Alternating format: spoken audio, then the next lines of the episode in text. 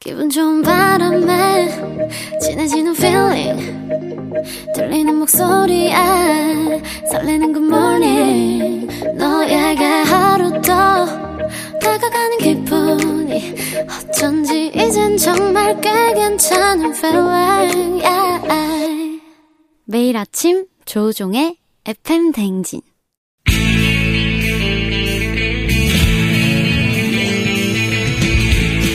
살아가면서 사자 들어가는 가족은 꼭 필요하다고 하죠. 의사, 판사, 변호사. 다른 건 없어도 우리의 의사는 있습니다. FM 대진의 의사 가족 닥터 패밀리.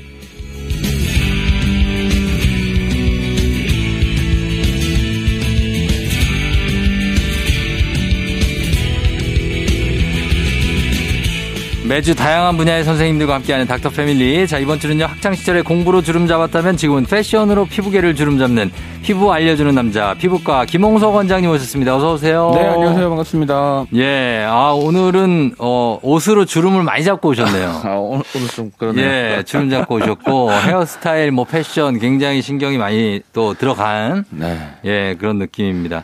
어때요? 좀 약간 얼죽코 느낌입니까? 아, 아닙니다. 저는 그래도, 그래도 실용성이 또 중요한 아. 사람이어서 그래요? 패션과 실용은 둘 다 겸비해야 되지 않을까. 아, 네. 너무 얼어 죽을 것 같으면 코트는 자제한다. 네, 무조건 입어야죠. 딴 어, 거는 또- 오늘 파카인가요, 네, 오늘? 오늘 파카입니다. 오늘 파카로 들어왔고, 네. 예, 그렇습니다. 오늘, 예, 그런 식으로 가고, 그 추워져가지고, 지금 요즘에는 이제 뭐 집에서는 전기장판 켜시는 분도 많고, 네. 그리고 온수 매트, 맞습니다. 예, 그리고 핫팩, 온열조끼, 발팩, 뭐, 진짜 이렇게 온열 제품들이 많잖아요. 네. 그래서 주의해야 되는 게 화상, 네. 저온 화상이라고 하는데, 그걸 한번 주제로 잡아봤습니다. 네, 이게 요즘 뭐 겨울철 날씨 추워지기도 하고요. 또 요즘에 그런 간단하게 붙일 수 있는 제품들도 많이 출시되면서 예, 예. 이런 문제들이 조금 늘어나는 것 같아요. 그런 것 같아요. 네. 그래서 그 어떻습니까? 그 뜨거운 물이나 뭐 불에 대는 화상하고 이 저온 화상하고 어떤 게 다른 겁니까? 아, 이게 아무래도 이제 뜨거운 거는 아주 그 순간에 고온의 열에 네. 피부에 탁 닿으니까 생기는 문제가 바로 즉각적으로 반응이 보이는 반면에 물집 생기고 막. 네. 그렇죠. 예. 좋은 화상은 인지를 하지 못하는 경우가 되게 음, 맞아요, 많습니다. 맞아요. 그래서 예. 어느 순간 보니까 계속 그 붙였던 자리가 되게 화끈거리고 따갑거나 문제가 생기는 게 뒤에 좀 오는 경우들이 있거든요. 음. 예, 그래서 예.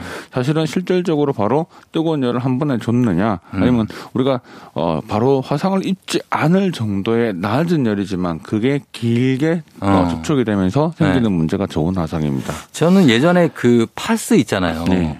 파스를 붙이고 그냥 오랫동안 그냥 좀 음. 있었어요. 그래서 떴는데 그 자국이 한참 안 없어지는 거예요. 아, 네. 그러다가 나중에 가려워지기 시작하더라고요. 약간 이제 그거는 조금 다른 개념. 달라요? 네, 다른 개념입니다. 아, 그거 화상 아닌가요? 네. 네, 그건 화상이라기보다는 보통 접촉 피부염의 가능성이 조금 높습니다. 아, 네. 피부염이다. 네네.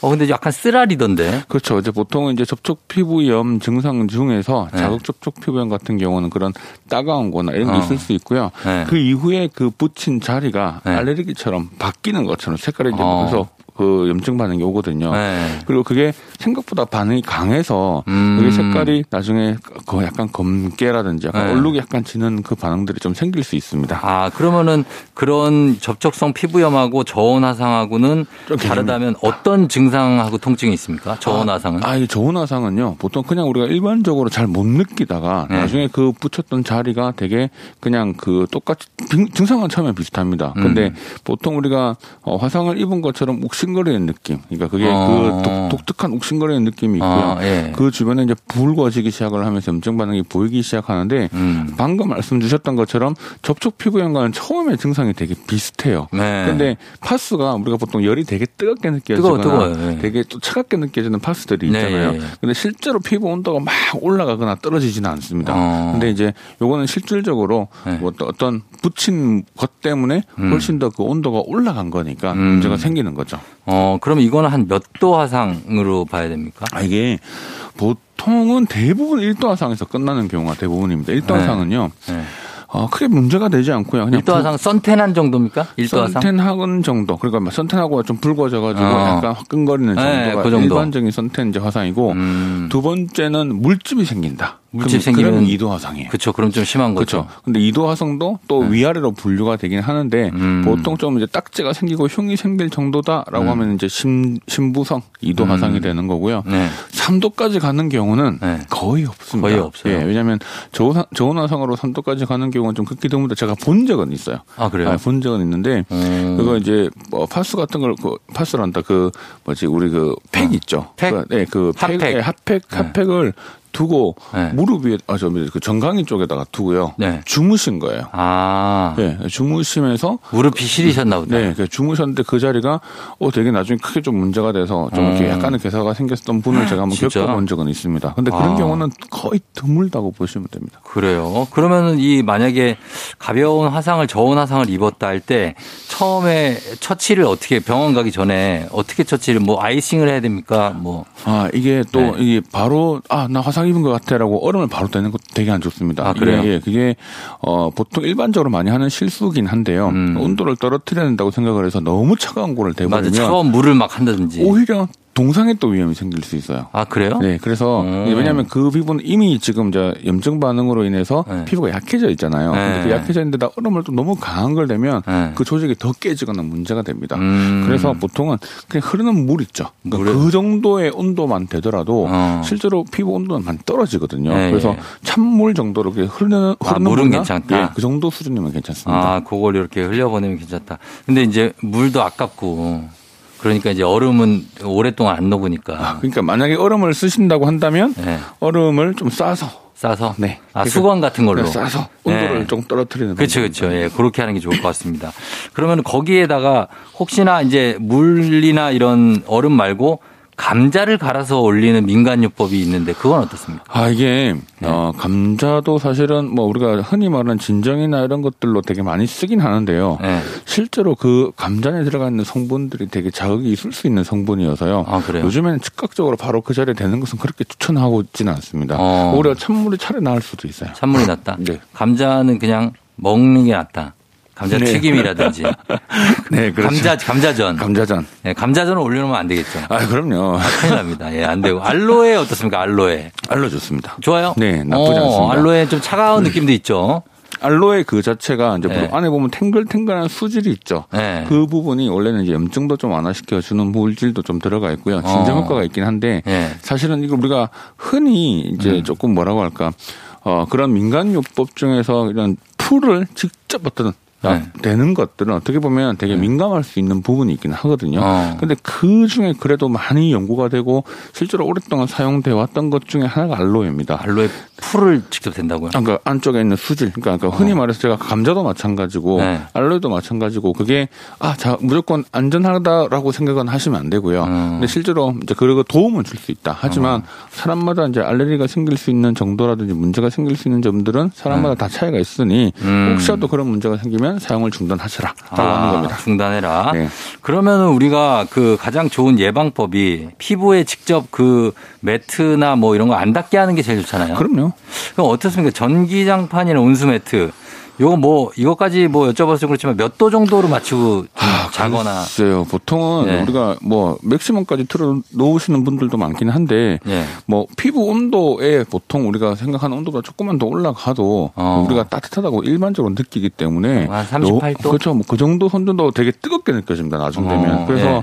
그 이상의 온도는 단백질 변성이 생길 수밖에 없는 음. 강한 온도이기 때문에 그다음 우리가 피부에서 잘 견뎌내니까 그게 문제가 되지 않지만 음. 오랜 자리에 계속 오랫동안 노출되다 보면 그 자리는 단백질의 변성. 그러니까 우리가 피부 안도 단백질들이 많으니까 음. 약간 온도 때문에 생길 수 있죠. 그게 이제 화상이나 문제가 생기는 거거든요. 그렇죠. 그러면 집 전체를 따뜻하게 데우는 게 낫겠네요. 공기를 데우는 건 훨씬 좋죠. 그게 낫겠네요. 네. 몸에다 직접 접촉하는 그렇죠. 거죠. 근데 옛날 요즘 뭐 구들장 같은 게 요즘은 없잖아요. 잘 네. 많이 없으니까. 네.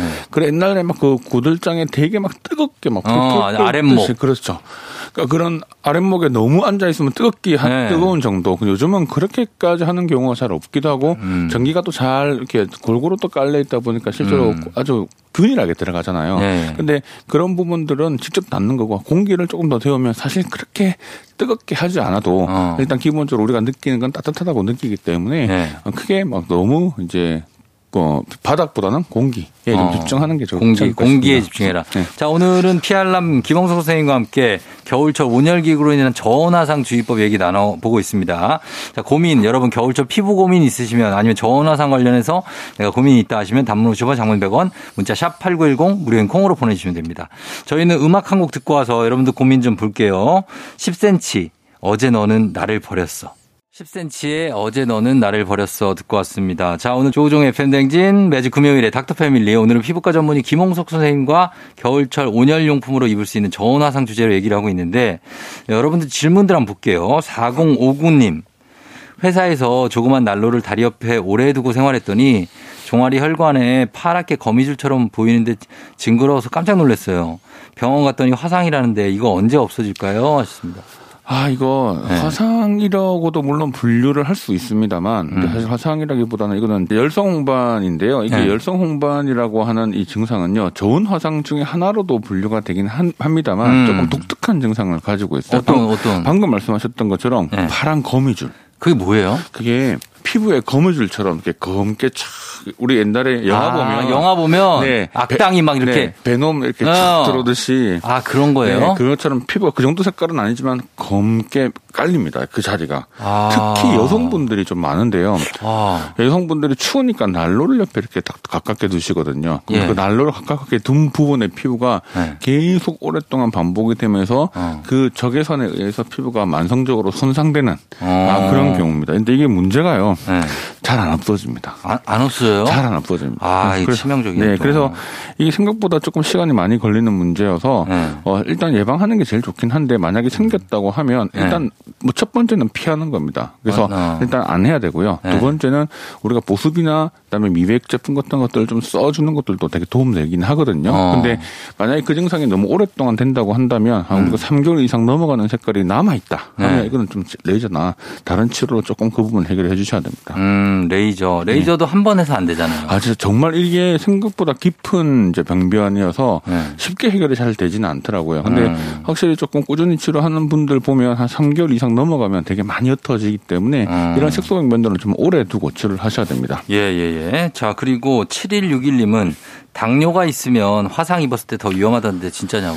아, 맞습니다. 이 당뇨가 조절이 잘 안 되는 경우. 네. 이것도 특히 문제인데요. 그러니까 뭐 조절이 조금, 당뇨 조금 있는 것 같고 더 문제가 된다. 이건 아니고요. 음. 당뇨가 있으신 분들이 오랫동안 당뇨를 앓으셨고 음. 그게 조절이 잘 안 되는 경우가 문제입니다. 네. 아무래도 이제 손뭐 발바닥 이런 끝에는요 되게 혈관과 신경이 되게 많이 발달되어져 음. 있는데 그걸로 약간 신경염이나 이런 걸로 되게 그 감각이 떨어져 있는 경우도 많고요. 예, 예. 내가 화상을 입었을 때 상처가 생기고 난 뒤에 그 2차 감염의 위험도도 훨씬 높아지기 때문에 음. 그로 인해 생길 수 있는 문제가 많아서 좀 더 주의를 하셔야 됩니다. 예.